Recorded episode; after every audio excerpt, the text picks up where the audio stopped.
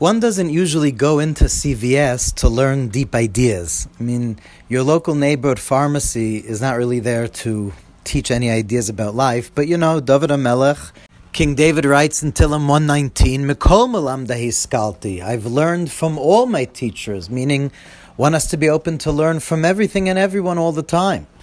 Or in the words of the Maharal, Kabbalah Se'emes Misha Omer, accept truth from whoever says it. Anyway, I was in CVS a couple of days ago, and I happened to see, as I was walking by a certain door, was a sign on the door, and I think it was near their storage room, which is probably why they wrote it there for the employees. But there was a sign that said, "Integrity means doing the right thing even when no one is watching." And I was very impressed. It's a really good, deep translation. Integrity means doing the right thing even when no one is watching. Because integrity, of course, is more than just honesty. So it's a great, it's a great definition. It's a deep, deep idea. And unfortunately, more and more rare these days to live life not for the applause. You forgive my reference to uh, Geveret Gaga, but Bailey just showed to, told me yesterday that she saw that there are parents that are writing letters to their children in camp and posting them posting the letters that they're writing to the kids on camp because unfortunately the society has become to live for the applause. But in truth, ultimately, to live life, to do the right thing even though no one was watching, or if we say it in a more Jewish way, to do the right thing because only God is watching. That essentially is what tznius means the pasuk when it talks about tznius, it means that everyone should be tznius. It's not just about what clothing you wear and how many inches.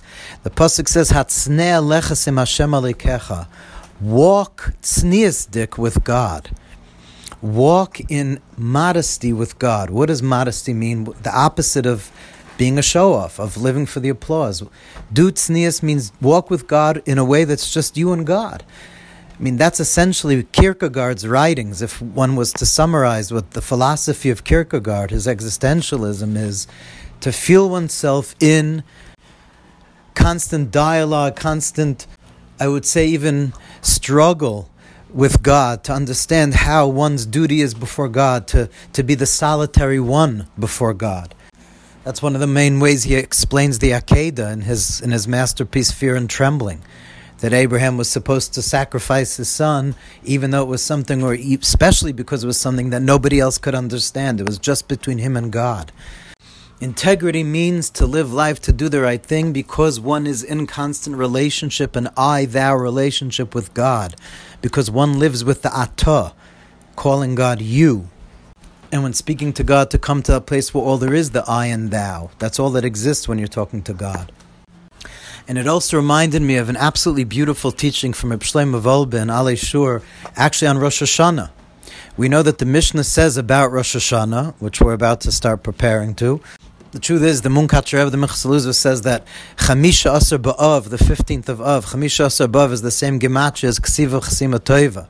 You already now, from now already, are wishing people uh, to be written and, and inscribed for a good year. So already preparing for Rosh Hashanah. So the Mishnah in Rosh Hashanah says that on Rosh Hashanah, kol olam even lefanav kivnei maroin, that on Rosh Hashanah, all the creatures of the earth, humans, non-humans, all creatures of the earth pass before God, kibnei maron, like bnei maron. What's bnei maron? So the Gemara gives a couple of explanations. It's a narrow passageway in a mountain that only one could go at a time, or soldiers that pass by one at a time, or sheep that pass by one at a time. But Shlomo Wolbe points out that the bottom line is that it's one at a time. That the din of Rosh Hashanah is to be able to know that one is standing alone with God, to be alone with God. That's the ultimate judgment. He says, you know, imagine if you're on a desert island for 20 years with nobody else with you. However religious, however connected to Hashem, however frum one is then, that's how frum we really are. Because we pass before God, Kibnei Maron, one at a time. We're the solitary one before Hashem. And the reason that I'm thinking about this sojourn to CVS today, today is the yahrzeit of the holy Satmar Rebbe Zatzal, Rabbi Yoelish. And if you want to talk about a man of integrity, the Satmarov was a person that held his beliefs, even though some people obviously very vociferously did not agree with his staunchly anti-Zionist uh, ideas, etc. But one can't deny that he was a holy person and a person of a lot of integrity.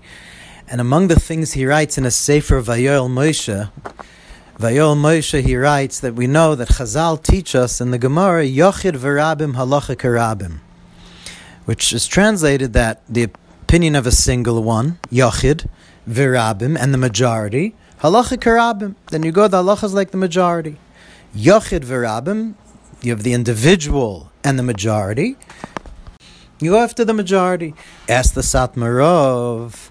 What do you mean Yochid Virabim, the individual and, and the majority? Even if it's a few people, even if it's, you know, 10 against 13, even if you have a few people, you go after the majority. So it's not just that if there's one person in the majority, you go after the rabbim, the majority.